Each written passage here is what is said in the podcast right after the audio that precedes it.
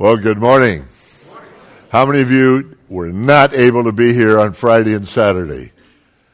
And you need to repent. Where in the world were you? Well, there are four arguments why God has never given up on Israel. Israel's still the centerpiece of his prophetic program, whether you like it or not, I like to say. Some people say, well, I'm not liking that. Well, it doesn't really make any difference what you think. God is not going to change his plan. He said he's going to do it no matter what.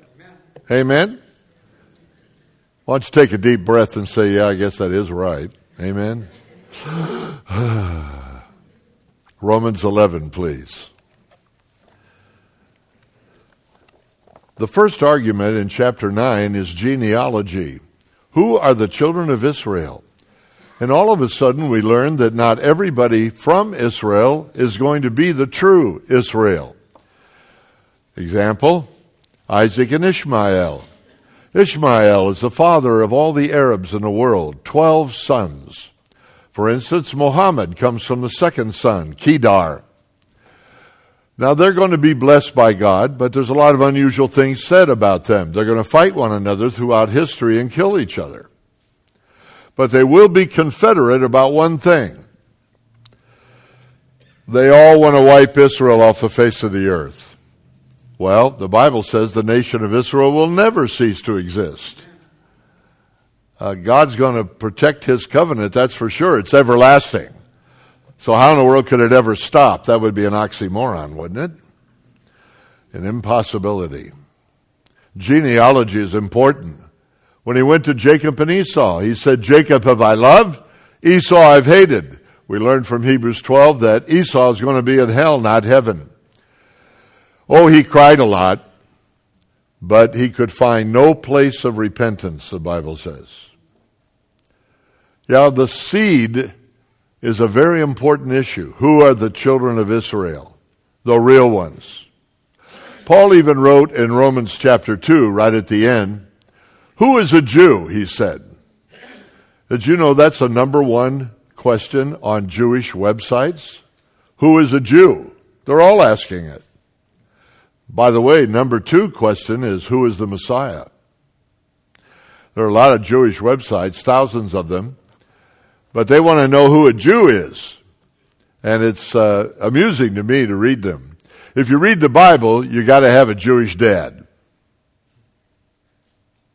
Well, that was a thunderous approval. Must be all Gentiles. In a Jewish audience, they always say, Amen, hallelujah. Okay, you must have a Jewish dad. Amen. Well, there was four people. Come on now, let's wake up. Argument number one is genealogy. And Paul wrote in Romans 2, He who is a Jew is not simply one who is outward in the flesh, but it deals with his inward circumcision of his heart. You see, circumcision has nothing to do with saving a child. It demonstrates the faith of the parents in the messianic promise that was given to Abraham a nation, a land, and a descendant who would bless all the Gentiles of the world. So we have to be careful what we say. He who's a Jew is one inwardly, that isn't simply a New Testament truth. That's in the book of Deuteronomy. Circumcision is of the heart. It's like that foreskin has to be removed of our own sin and rebellion against God. And we can have a circumcision of the heart when we turn to the Messiah and accept his wonderful cleansing and forgiveness. Amen? Amen? Now, argument number two we dealt with is the matter of grace. We sang another song this morning about wonderful grace of Jesus. Grace gives us what we don't deserve. And the proof of grace was a remnant, including Paul. He said, I'm an Israelite. I'm of the tribe of Benjamin, Benjamin. He's here. Therefore, what? God's plan for Israel still continuing. He also mentioned Elijah, who said, I'm the only one left and they're trying to take my life. And God said, No, you aren't. I've got 7,000 who have not bowed the knee to Baal. Dr. J. Vernon McGee was a dear friend of mine, and I miss him greatly. I miss him for his humor as well as his straightforward answers. And uh, I called him one day. Well, many times I called him. but uh, he was always so clever.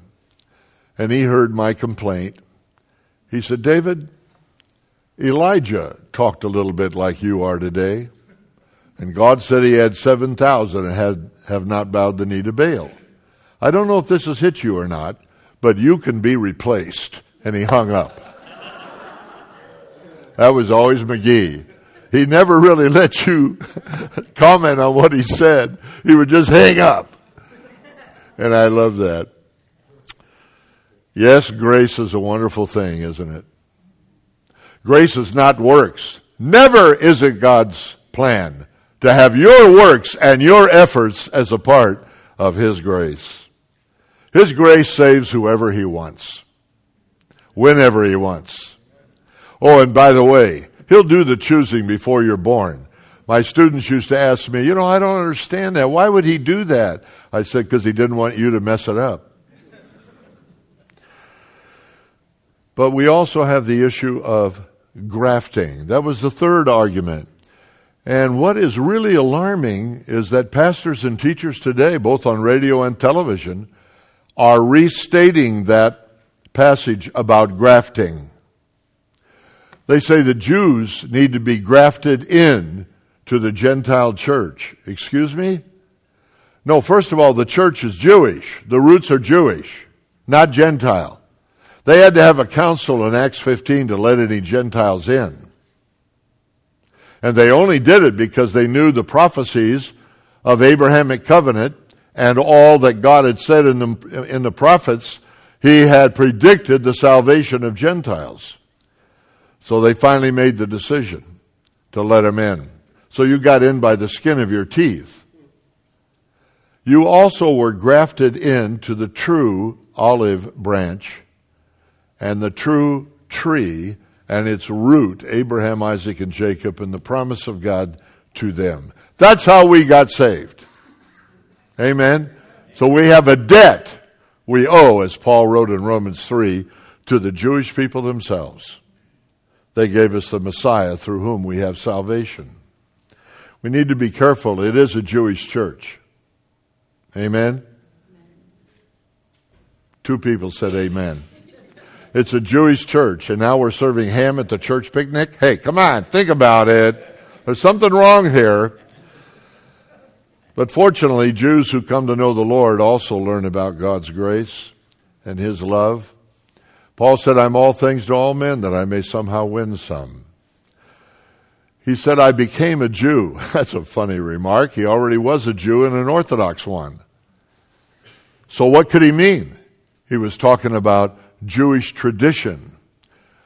We aren't under any obligation to practice Jewish tradition, but Paul said, I'm willing to become that, that I may win Jews to Christ.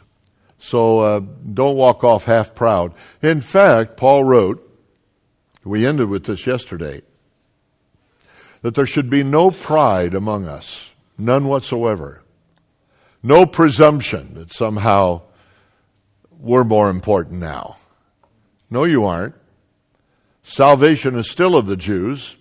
The gospel of our Messiah is still first to the Jew and then to the Gentile. We need to wake up to God's prophetic program. He's not done with Israel.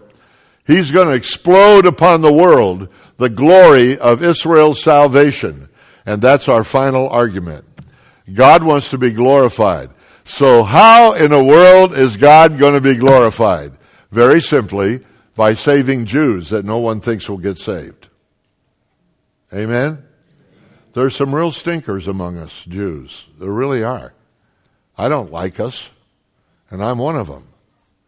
We always argue. We don't even know why. Where there are two of us, there's at least 30 arguments. We don't know where they come from. It's our nature to argue. You believe something, we believe the opposite, even though we believe what you said. It's crazy. That's just being Jewish. That's all. And you say, well, I know about the Jews. They're short, fat, got big noses, and push and shove on the subways of New York. Guess again. These short, fat guys have won the European Basketball Championship for three years in a row now. Boy, those guys can jump, can't they? No, they come from all over the world. There are tall ones, there are short ones, there are fat ones, there are skinny ones. There's some blonde, blue eyed Jews, there are black Jews, there are Chinese Jews. They're from all over the world, just exactly like God said.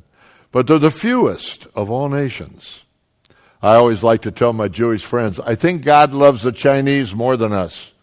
And they say, why? Well, because he made more of them. Yeah, well, anyway. You got your Bible open, Romans 11? We're starting now where we left off. We're in chapter 11, verse 25, reading to the end. And the fourth and final argument is glory. Here we go. For I would not, brethren, I'm reading out of the Old King James. A lot of you have New King James. Some of you have NIV positive and whatever you are. Here we go.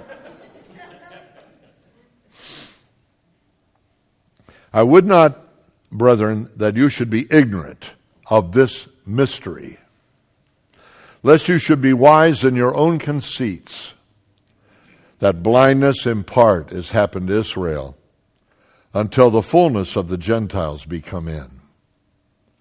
And so all Israel shall be saved, as it is written, There shall come out of Zion the deliverer, and shall turn away ungodliness from Jacob. For this is my covenant unto them when I shall take away their sins. As concerning the gospel, they are enemies for your sakes. But as touching the election, a word meaning choice, they are beloved for the Father's sake. Please notice the word fathers is plural with an apostrophe. It is not referring to our Heavenly Father, but to Abraham, Isaac, and Jacob, the Jewish fathers. For the gifts and calling of God are without repentance. Wow, you don't have to repent. That isn't what it said. It's referring to God, not you. Verse 30 For as ye in times past have not believed God, yet have now obtained mercy through their unbelief, even so have these also now not believed, that through your mercy they also may obtain mercy.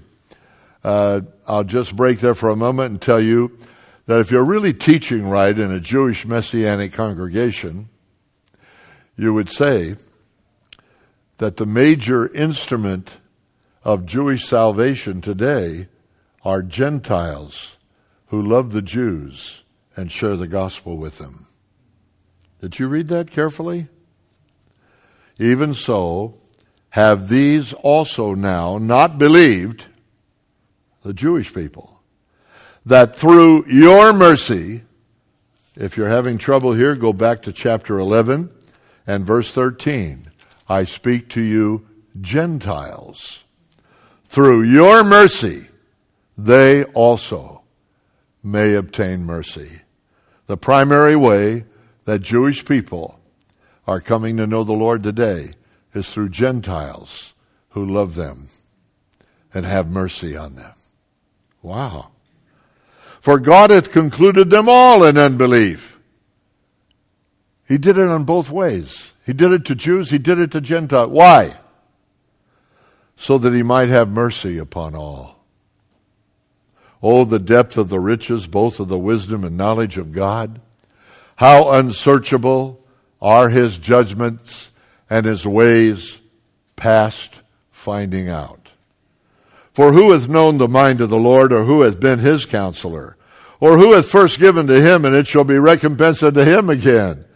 For of him, and through him, and to him are all things, to whom be glory forever, and all God's people said. Amen. I'd say it as loud as you can. God is listening. And if there ever was a day then we need to express our confidence in the plan of God for Israel, it's now. God has not given up on his people. It is an everlasting covenant, and we're going to see a remarkable thing in our near future. For God is going to pour out his Spirit on the inhabitants of Jerusalem and the house of David, and watch out. You're going to see blessing like you cannot believe. And the nation of Israel is going to be exalted as the superpower of the world. He's going to make them all like David with Goliath. That's what the Bible says. Well, he's been doing that if you haven't noticed the wars of Israel. They've been outnumbered, outgunned. It's unbelievable. I have a video set that was done by the late Abba Eban. I loved his voice. He was a, a Britisher, of course. They're still available on Amazon.com pretty cheap. A whole set on the wars of Israel.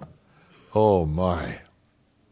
Not only great footage, but you will, after you see it, know that it's only a miracle of God as to why Israel ever won. I had a man who was very angry at that statement. He came up to me. He said, I'm military. I said, Well, that's all right. God can heal people of anything. He said, No, no, no. He said, uh, Israel won those wars because we gave them the weapons they needed. I said, Sir, I'm a very good friend of the Israeli Mossad. Would you like me to call them on the phone and ask them if your view is true? Well, no, I didn't mean that. I said, well, stop telling people that because the United States never gave them a single weapon till after 1973's uh, Yom Kippur War. He said, well, then how did they win? Now, that's a wonderful question. you know, you could tell in the Six Day War who won by the backup lights on the Egyptian tanks. But anyway, it was the Lord God of Israel. I've got story after story, but we're not here to hear that story. We want to hear the story in the Bible. That is glory, if there ever was one. So, let's ask the Lord to bless it. Father, I thank you for your word. Lord, I don't know where hearts are. You do. You know all about us. We can't fool you. No matter how many times we've been at a church or gone to a special meeting, the real issue is our own personal commitment to the Messiah of Israel, the only hope of the world. And God, I pray that every one of us may walk out here, out of here today, with full assurance that we belong to Him. I thank you, Lord, in the blessed name of our Lord Yeshua. Amen. Okay, here's where we start, right where Paul starts. Number one the revelation of a mystery. Hmm. Now, that word was never translated. It was transliterated, which means to say a word from another language into another language. The Greek word is mysterion, from which we just said mystery. Well, because of all the um, movies and TV programs about crime and police and so forth, we've come to believe the word is more like mysterious or you don't really know what's happening here. But that's not the meaning of mysteria. It's used 22 times. Uh, the Greek word itself, however, is found 27 times, so five of them were not translated at all. What is a mystery? A mystery is something that was unknown in the past that is now revealed. This is not a secret thing. God wants the whole world to know what's happened to Israel now. In the age we call grace, or some call it the church age, or the parenthesis in God's prophetic program. It's a mystery. Now let's start number one, verse 25, the concern of Paul about spiritual and prophetic ignorance. You know, this phrase appears a lot in the New Testament. I would not have you to be ignorant, brethren. Well, the brethren means he's talking to Christians. So Christians are ignorant of what? That's an interesting question. First of all, let's get the word ignorant right. Moronos. Sound familiar? Yeah, it's the English word moron. Welcome to the body of Christ. Bunch of morons about very important things. I found the following in the New Testament. Christians are ignorant of messianic prophecies and therefore lose their courageous, bold stand for the Lord. Wow, isn't that interesting? In other words, the less you know about the prophecies concerning the Messiah, the more likely it is that you are not a bold witness for the Lord. Listen, the more I know what God said about a coming Messiah, the more confident I become.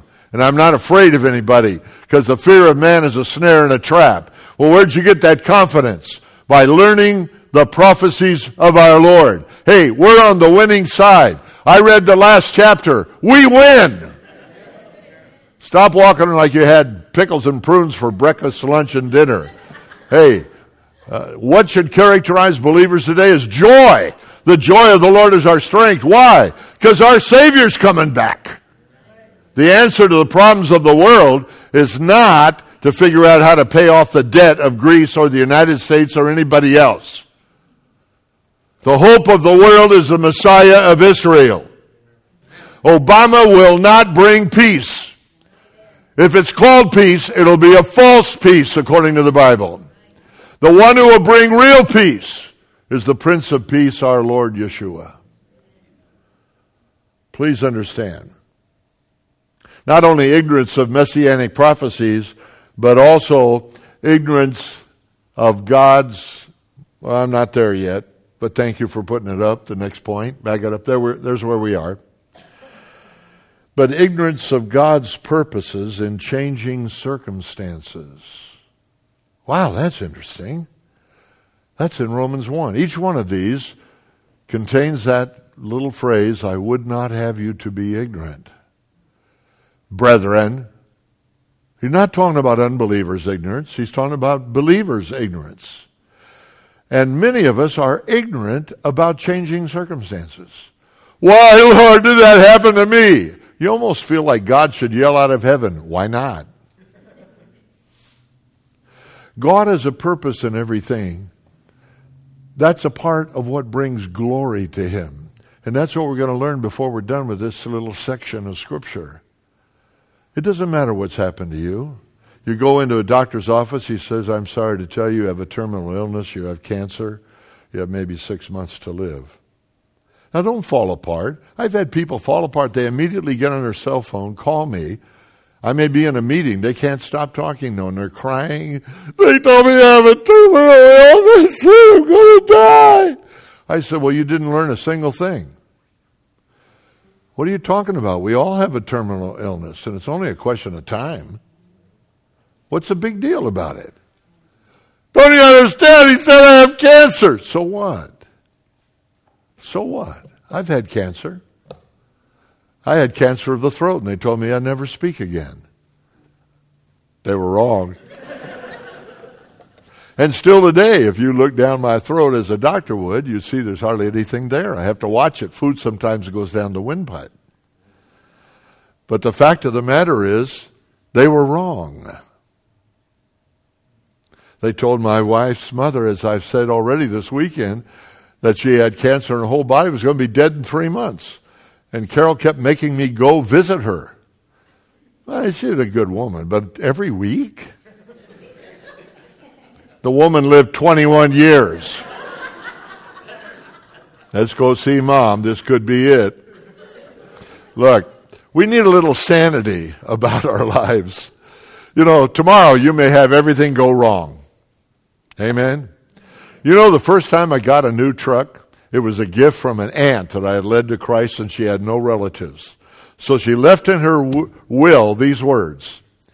The following is for David. I am tired of watching him try to get in and out of cars. Tell him to buy a big truck. So I did. This is many years ago. I still have that truck. You know why? The first day I had it, I was so proud of it. Man, it was great. Big GMC truck. I love that thing. And you know what I did in the parking lot? Yeah, amen. I backed right into the pole. Big dent right in the back of it. You know I've never fixed it in all these years? It's way over 100,000 miles now on it, and I've never fixed it. Why? It's a reminder to me that life changes. Circumstance change. Look, stop complaining. We got Thanksgiving Day coming up. But in a believer's life, it is one of the marks of being spirit filled to thank God for everything. I was preaching at Hume Lake Christian Camp, and I decided to drive home on Sunday night after it was over rather than waiting, and I had a little Volkswagen at the time. No, it was an old Volkswagen with a high roof, so it was okay. Anyway, I'm coming down 99, the longest highway of nothing in the world. I got to the grapevine, I'm going up the grapevine, and I got a flat tire. But I was so filled with the joy of the Lord, I jumped out of that car. I said, No problem, Lord. You're probably going to have somebody, this is two in the morning. You're probably going to have somebody stop by who needs the Lord. I'm ready. I got out the equipment, took the tire off, and changed it. Nobody came by. I thought, it's okay, Lord. It's all fixed. Don't worry about it. I, I got back in the car and I was so thrilled with the way I handled it. David, you must be spirit filled. This is wonderful. I went two miles up the road and had another flat. Now you know what was in the back of the Volkswagen. It was another flat. I was so ticked. I got out of that car and I said, Thanks a lot, Lord. I serve you with all my heart, and then you do this to me. There aren't any cars here. It's now about three in the morning. And I was so mad I kicked the hubcap and dented the whole thing in. Man, I was upset. Now what am I going to do? And then I thought to myself, well, God's probably going to have a truck or something come by and pick me up. We'll go get the tire and, and I'll be able to lead him to the Lord. Do you know who stopped by? A pastor who had already been at a conference, the same one I was at. You know what he said the first thing when he pulled over? He said, Well, it looks like God's going to teach you something through this. I wanted to just slaughter him. I just wanted to beat him up. I just could hardly stand it. You know, God knows us better than we know ourselves. But please understand when he said, I, I don't want you to be, I don't want you to be a moron. About what? Well, not only about messianic prophecies that are your hope, but about changing circumstances because that's life. And God often tests us, our attitudes, by what we go through. By the way, in 1 Thessalonians 4, he told us, I don't want you to be ignorant about believers who have died. I have seen that. I love funerals. I love preaching funerals. And uh, I've seen believers do crazy things. I've seen them try to ju- jump in the hole where we put the casket. I- have seen dumb things. It- it's unbelievable. Men who have known the Lord for years cry like babies when they lose their wives and think life is over. It's, it's unbelievable. I stand at the casket and they look at a woman that's just had one of those jobs, you know, to fix them up and they say, Doesn't she look good? Frankly, no. That's about the worst embalming job I've ever seen. You don't know what to say, you know? Ignorance of believers who have died? Oh, and how about ignorance of the delay in the second coming of our Lord, 2 Peter 3? Why are we complaining? It's unbelievable. Uh, he mentioned ignorance about spiritual gifts. And what do believers say? Well, you know, that's for Pentecostal people. No, it is not. It's for all the body of Christ. What's the matter with us? And don't get enamored with your gift. You can be replaced. Amen. And how about this? Ignorance about suffering in the life of the believer. I don't want you to be ignorant. it dawned on me during a message years ago on suffering Number one, I deserve to suffer. Number two, everybody will in time if you live long enough. And number three, God has many purposes in suffering. Don't be ignorant about it. The Bible says, Many are the afflictions of the righteous. So if you're having a lot of health problems, you're a believer, praise the Lord. God's already told you. And Paul wrote in 2 Corinthians 12 that he rejoiced in the infirmities that hit him physically because the power of the Messiah would rest upon him. Wow. You know, I'm like a walking disaster. I've been falling lately. I even saw a sign on the road that said, one out of three people over 65 will fall today. That was a good year several years ago. So I come up with a pastor today, right outside. I thank God none of you were watching. I got out of the door. Oh, you were watching. I got out of the door and fell over on the cement. Please, yeah. Ah, good. Oh, I feel so much better by your uh. and I was just thinking about it. I'm not going to pay any attention to it. And there in my notes, ignorance about suffering. And the truth of the matter is, it hurts. Oh boy, that feels great. So why should we be surprised that he said, I don't want you ignorant about this mystery, that blindness in part has happened to Israel until the fullness of the Gentiles be come in. What's the fullness? Go back to verse 11 and 12. We already told you, but you may have forgotten. The fullness is the salvation of the Gentiles. Oh, well, then when the rapture happens, no, no, no, uh-uh. The rapture will happen, you bet, but Gentiles are going to be saved, the greatest multitude of them we have ever seen during the tribulation. And 144,000 Jews are going to be the evangelists. Amen. Well, how will they get saved? By two witnesses, Moshe and Elijah. I ask all my rabbinical friends, I say, how in the world are 144,000 Jews going to believe in a Messiah? They said, very easy. I said, how? You bring Moses and Elijah back and we'll all believe. Well, I don't think they're all going to believe, but it's going to be a miracle of God to save Gentiles like you can't believe. We have 3,000 languages that have yet to receive one verse in their own language. We have 16,000 people groups that have yet to hear the gospel. You see, we've been baptized with it in the Western world and we're doing very little with it.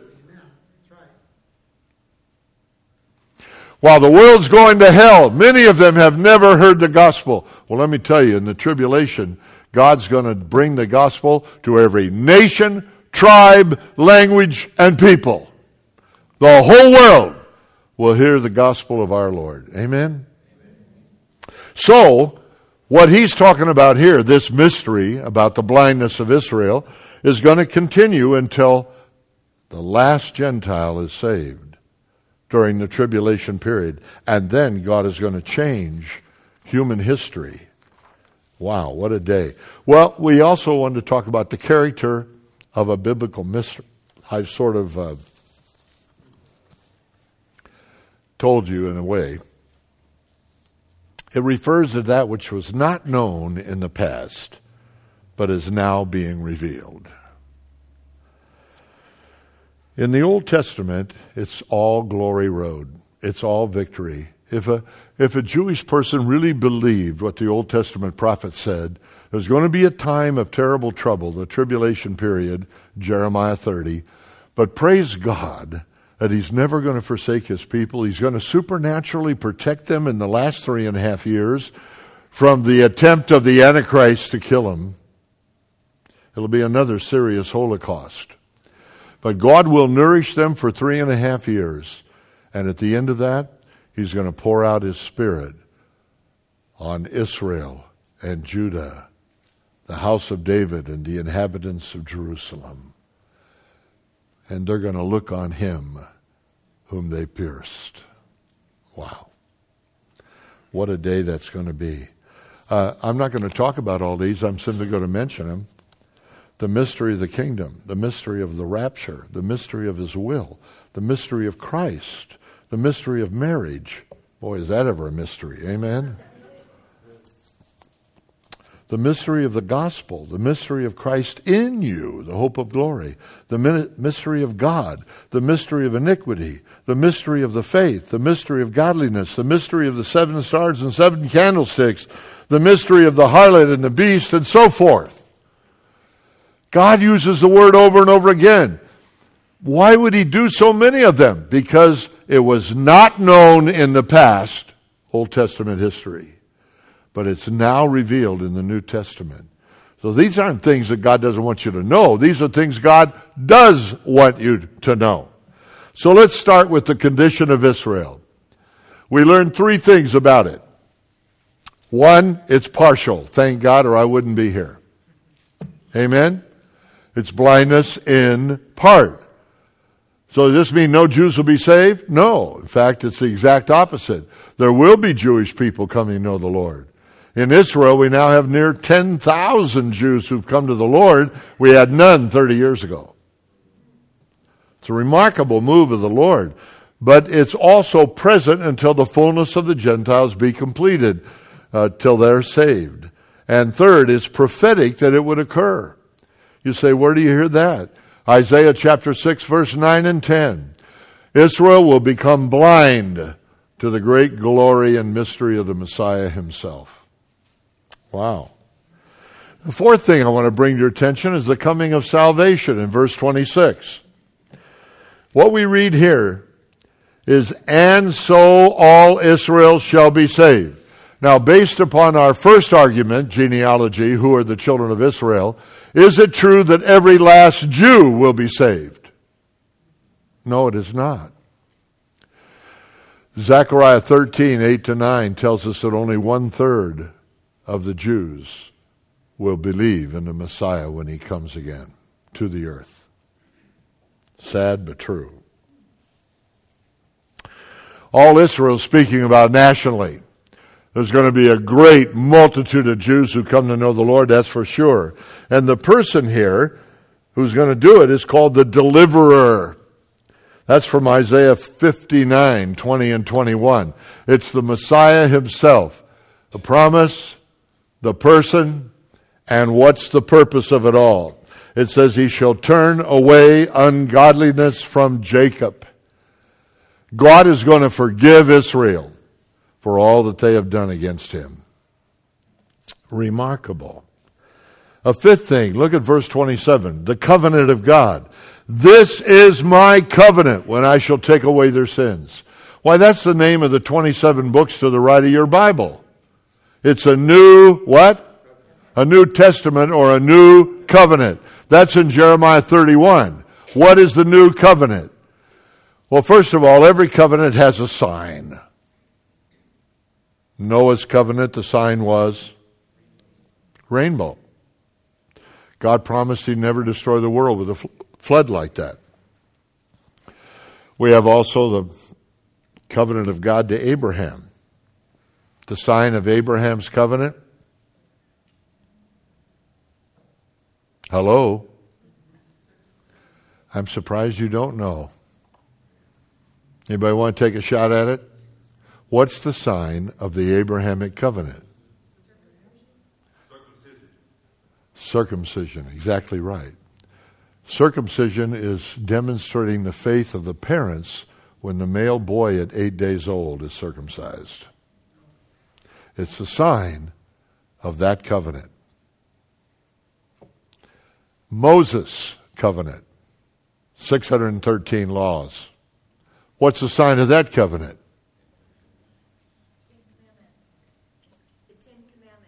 No. Nice try, though. That's a good try. What's the sign of the Mosaic covenant? Amen? The Sabbath day.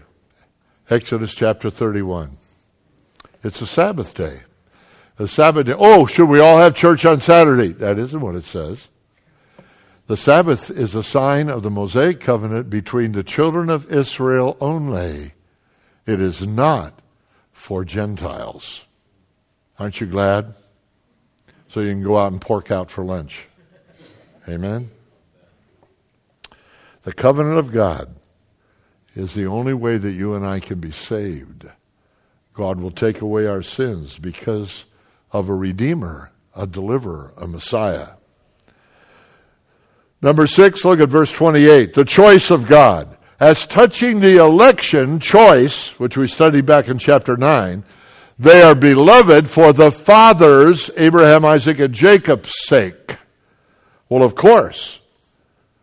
But it then says, as touching the gospel far as Gentiles, they appear to be enemies of you. Number seven, look at the calling of God. Verse 29. The gifts and calling of God are without repentance. What does that mean? When God saves you, He's not going to change His mind. Aren't you thankful? Excuse me, did I did I make clear this weekend that you could easily be judged by God for your silence?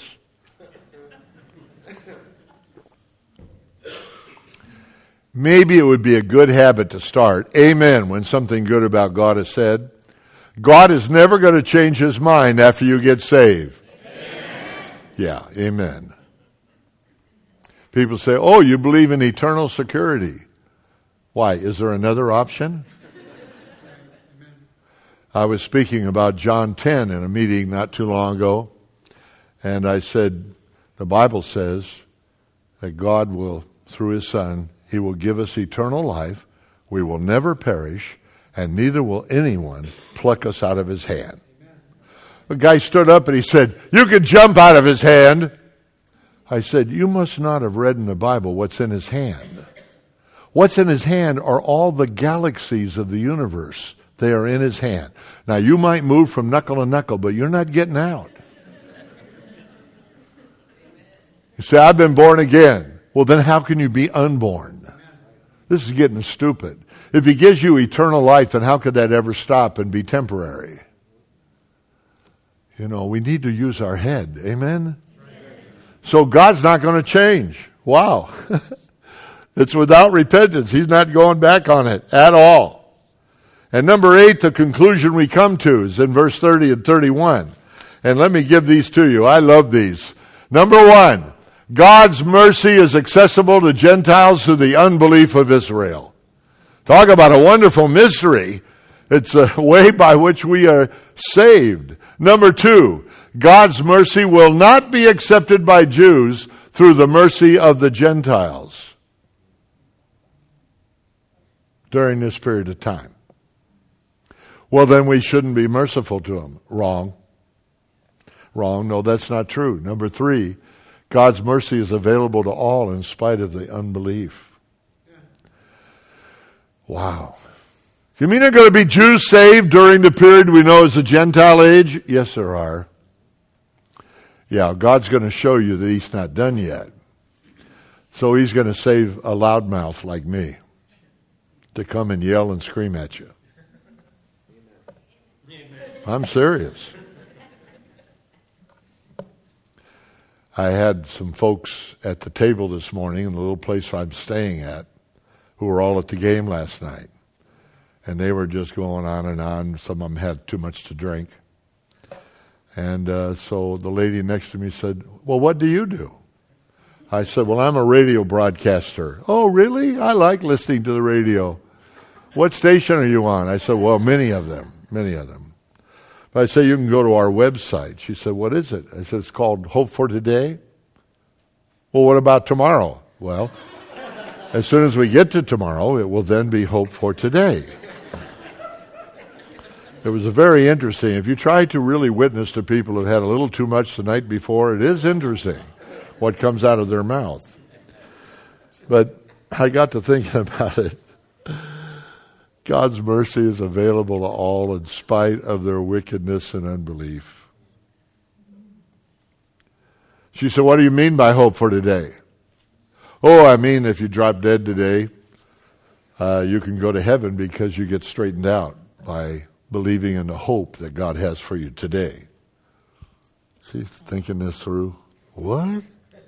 I mean, I could go to heaven if I believe what you're saying. Oh, definitely. Yeah.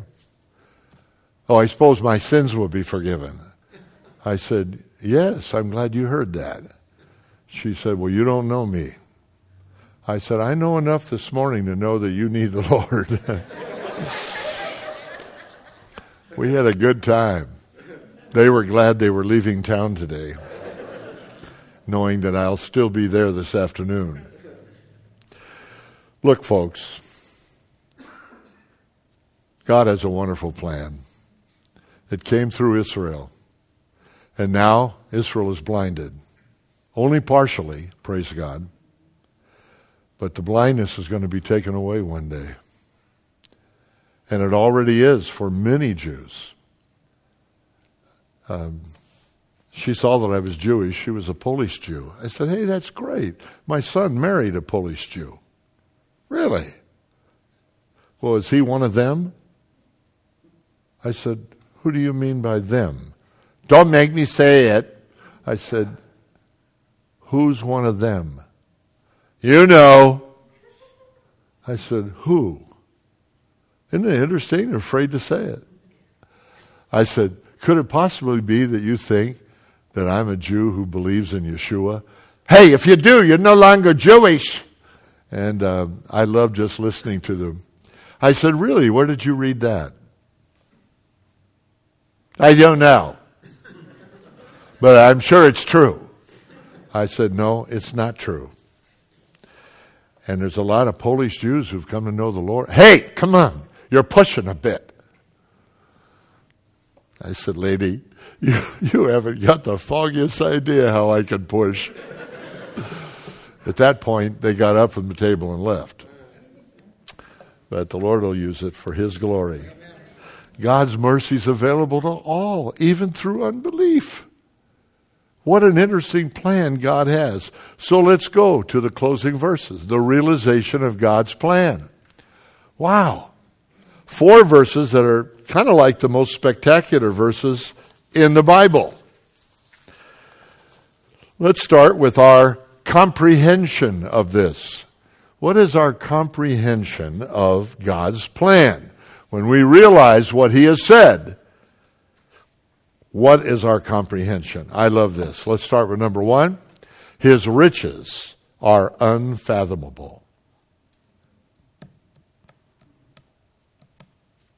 See, I'm the heir of God, and I am a joint heir with Jesus Christ. I like to walk with my grandchildren outside on a clear night when the birds aren't coughing, and I love to look up at the sky and say to them, How do you like what I got? They'll say, What do you mean, what do you got, Papa? I said, All that up there's mine. Yeah, the Bible says so. Yeah. Hey, it could be yours too. Isn't it wonderful? His riches are what? Unfathomable. In Ephesians 2 7, it tells us it's going to be shown to us throughout all eternity. Well, let's get to now. Now, all of this is seen in the person of Jesus Christ. Colossians 2 3. In him are hid all the treasures of wisdom and knowledge. You get to know him deeply and be committed to him deeply. And all of a sudden, you're going to be smarter than you've ever been before. Amen? Wow. I love that when it says the word depth, I think of Romans 8:39. For I am persuaded that neither death nor life nor angels nor principalities or powers nor things present nor things to come nor height or depth nor any other creature shall be able to separate us from the love of God which is in Jesus Christ our Lord. Wow, that's great. Oh, number two, his judgments are unsearchable. I need to understand all that God's trying to, well, give it up. It's going to take an eternity for us to listen to Him and still keep on learning. This is what we call a double compound in Greek right here. It means it's totally impossible for us to discover. Well, why did God do that? I don't know, but He said He did, so I'm going to trust Him for it. Well, don't you know why? You're a preacher has nothing to do with it. No, I don't know why. In fact, the more I know from the Bible, the more I know what I don't know. Hello? I love it when my stu- well, in fact, when I first went to graduate school, I definitely knew everything. No, I did. I'd answer anybody's question. Now I don't know. Now I believe that dogmatism is just grown up puppyism. You know what I mean? Who do we think we're fooling? We're, you're not fooling God. Come on. His judgments are unsearchable. Number three, his ways are unknowable, it says. Unknowable. The words are past finding out. They come from a Greek word, very long one, interesting one. It means to trace out by tracks, referring to a tracker. And it's a double compound, which means impossible to discover. Do I know what God's going to do this week? No, I do not. Well, doesn't that make you a little frightened? No, it does not. Why? Because I know He knows the way that I take, and when I am tried, I will come out as gold. My Father knows the way I will take. I don't know. I've been thinking since I fell this morning, why did that happen? I don't know. You know, it could be because a few moments before that, I was so happy that I hadn't fallen this week. So God just had me fall, just so I understand I'm totally dependent on Him. Amen. So if any of you fall today, don't say I caused it. But the Lord may allow it to happen just so you'll learn to trust Him. Amen? Amen. Wow. And I love this. His understanding is unobtainable. Verse 34. Quote from Isaiah 40, verses 12 to 14. Look, we don't know what God knows. You say, well, doesn't, doesn't that bother you? No, it doesn't. Helps me to sleep at night. I don't know what God knows. I don't know what He knows about every person sitting in this room right now. Oh, by the way, you can't fool Him either.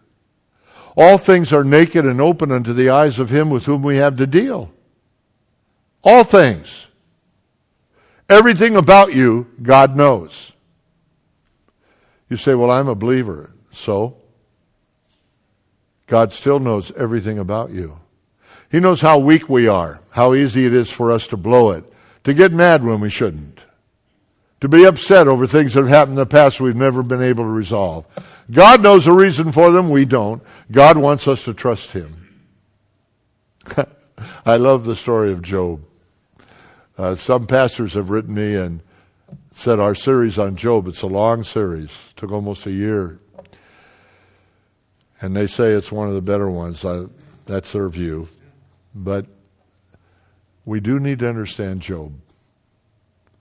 All of that suffering and why God. And then his, his friends that showed up, so called friends. I love it in Job when he says, Miserable comforters are you all. You know, sometimes your friends are not giving you the comfort that you need. But our God is a God of all comfort who comforts us in every trial we have so that we may know the comfort that we can use to comfort others. Wow.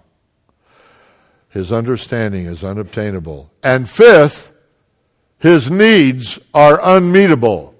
You know, I just want to help God get through it. No. oh, I love people. No, God doesn't have any needs that you can meet. Amen? No, the deal is that He meets your needs. My God will supply all your need according to his riches in glory by Christ Jesus. But we appreciate the sincerity that you want to help him. But he doesn't need your help. He's God. You need his. Well, that, that's one aspect of this glory passage. But how about this? His control. Verse 36. How much is God in control? Good question. So let me just walk through that verse. First of all, let's read it again.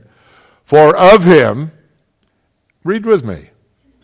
For of him and through him and are to whom be glory forever. Amen. Right? So let's take them one at a time. First, He's the origin of all things. That's what it says. The Greek word is ek, meaning out of. Out of God, His mind, His plan, etc., are all things that have ever happened. Do you believe that? You better. All things come from Him. Everything. Everything that's happened to you. All things. friend of mine I've known for over 40 years. He was married for 42 years and his wife died and I had his funeral. A lot of strange things happened at that funeral. But anyway, since then he's moped around like you cannot believe. He's not the same friend. He lost his joy. And he keeps blaming God for taking his wife away. And he keeps asking me, now why would he do that? You know, I said, I don't know. But, you know, it might be to bring relief to her. What do you mean by that? I said, Well, if you drove her crazy like you drive me crazy, I'd want to get rid of you. You don't really mean that, do you? I said, Yes, I do. I think you got it wrong. All things come from Him. And if I were Him, I'd take her to heaven, give her a little peace. Blessed are those who die in the Lord, for they shall rest from all their labors and their husbands. I added the last part because some of you were writing it down. okay, sounded too good to be true. Look, folks, I don't know why it happens. I can still hear my daughter's voice. She lost a baby. Why? I don't know, honey. But that baby's in heaven. How do you know? Because the Bible talks about David's baby. He lost through his sin with Bathsheba. And he said, The baby will not come to me, but I shall go to him. What a wonderful promise, huh? A lot of things happened. Then three years ago, when her husband died of brain cancer. Why? Why would God leave me all alone? I said, I don't know, honey. But you're not really all alone. You're a cashier at Walmart. Let me tell you, there's a lot of people that come through you every day. You need to start smiling at them. Smiling? Dad, do you know what these people are like? I said, I don't make any difference. Just smile at them. Tell them God loves them and see what happens. She got a little award for being the sweetest person at Walmart. And I'm very carnal dad. I said, Well, was there any money associated with it? no, but she got a little plaque. He's the origin of all things. Number two, he's the operation of all things. Now, here's where we get messed up. Did God actually do what I think you're saying he did to me, etc., etc., etc.? Well, my Bible says that all things not only come out of him, but they're being operated through him. The preposition in Greek is dia, meaning the channel through which things are done. Well, how can he work with me and work in China and all that at the same time? Well, because he's God. There isn't anything he doesn't know. I personally believe that the root of most of our problems in the Christian life is a misunderstanding or a misapplication of who God is and what he can do. I really believe it.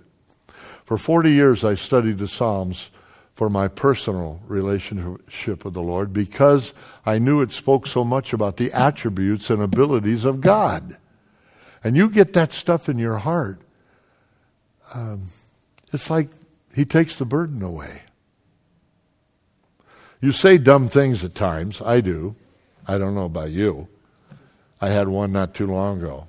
Lady came forward in a meeting after I finished talking, and um, she was 96. And she had a little, one of those little, what do you call them? Walkers, yeah. Kind of a funny name. It's an oxymoron, huh? They don't do the walking, you push them. But anyway, she had one of these little walkers, and I, I said to her quietly, not to embarrass her, I said, What can I do for you? She said, Can you pray for me? I said, Well, I'd be happy to. What's wrong with you? She said, Everything. So you want a total job? She said, Yes, I want I want to be completely healed once and for all. And I can't believe I said it, but out of my mouth came, Well then drop dead. She looked at me and said, Is there anyone else I can talk to? I couldn't believe I said it. By the way, she's still alive and laughing with me now. Blessed are the dead, for they shall rest from all their labors. You want to get a total job? Then drop dead. Absent from the body and present with the Lord. Praise God. Let's go to number three. He is the object of all things. It says to him or unto him, the Greek preposition eis, as the ultimate object of everything. Why are all things happening in your life and mine as they are? Answer because he's the final object and he knows what he's doing with it all. Amazing. And then number four, and finally, I love that story of the little boy sitting next to his dad in the Sunday morning service, and the pastor said, Finally. He turned to his dad and said, Dad, what does that mean? He said, Absolutely nothing, son never is final. There's always something else, right? Well, this is it. This is the last point. He's the objective of all things. Wow. To whom be glory forever. Amen. Amen. Do you understand that whether you eat or drink, 1 Corinthians 10:31, do all to the glory of God? What is the chief end of man, says the Westminster Catechism? It is to glorify God. In Revelation 4, the scene is heaven. The cherubim angels fall down, everybody else follows. Worthy is the Lamb that was slain to receive glory, honor, power, blessing, dominion forever and ever. All things were created for your pleasure, Lord. So I just want my life to count to give you glory. Because you know what sin is? Come on, you know it. Romans 3.23. All have what? Sin. Fall short of what? Ah, the glory of God. You see, the root of what's wrong in our sin and stubbornness and attitudes is that we don't glorify God. I want God to get all the glory. Amen.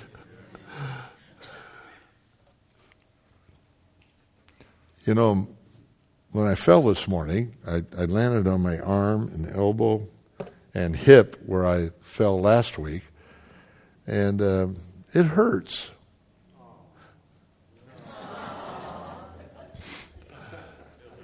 and I just want to sit down, so I'm going to. But I was thinking, God gets glory by the fact that I could stand up here for this hour and talk to you. Isn't that amazing? Because he said that through these little infirmities of life, the power of the Messiah will rest upon us. Amen? We need to stop complaining. Happy Thanksgiving. Will you join me in prayer? Father, I want to thank you for this chapter, how it ends with the glory of God. And Lord, we acknowledge that we often are self centered, even when we talk about spiritual things. We've never been broken, perhaps. We've never admitted our self centeredness before you. we remember that Joshua told Achan, Confess your sin and give glory to the God of Israel. You are glorified when we acknowledge that we've been going in the opposite direction. And I pray, Lord, that our few messages here on your plan for Israel may help us to understand how you're going to get glory through what you have planned. It is your purpose to be glorified in everything. It is our main objective in life. It's the priority of all priorities that we believers want God to be glorified. I pray, Lord, that those in our midst who are not sure of their own relationship with your Son, our Savior, I pray right now in the quietness of their own heart, they may turn to you and say, God, I, I need to get straightened out. Please help me. I know you hear our cries, and I thank you for it. With your head bowed and eyes closed, don't look around. I'm not going to embarrass you or call on your name. But what, right where you're sitting, if you know that God has spoken to your heart about something, and you know you need to give him glory, just right now raise your hand. Yes, God bless you. So many of you. Yes, yes, yes, yes. We have a wonderful God, don't we? And it's easy to block the flow of glorifying God by our own stubbornness and selfishness. God, please help us, Lord. I pray that we may leave today with a new joy in our hearts remembering that all things come from you, are being worked through you, and shall be unto you, and that all the glory belongs to you. In the blessed name of our Lord Yeshua, we pray. Amen.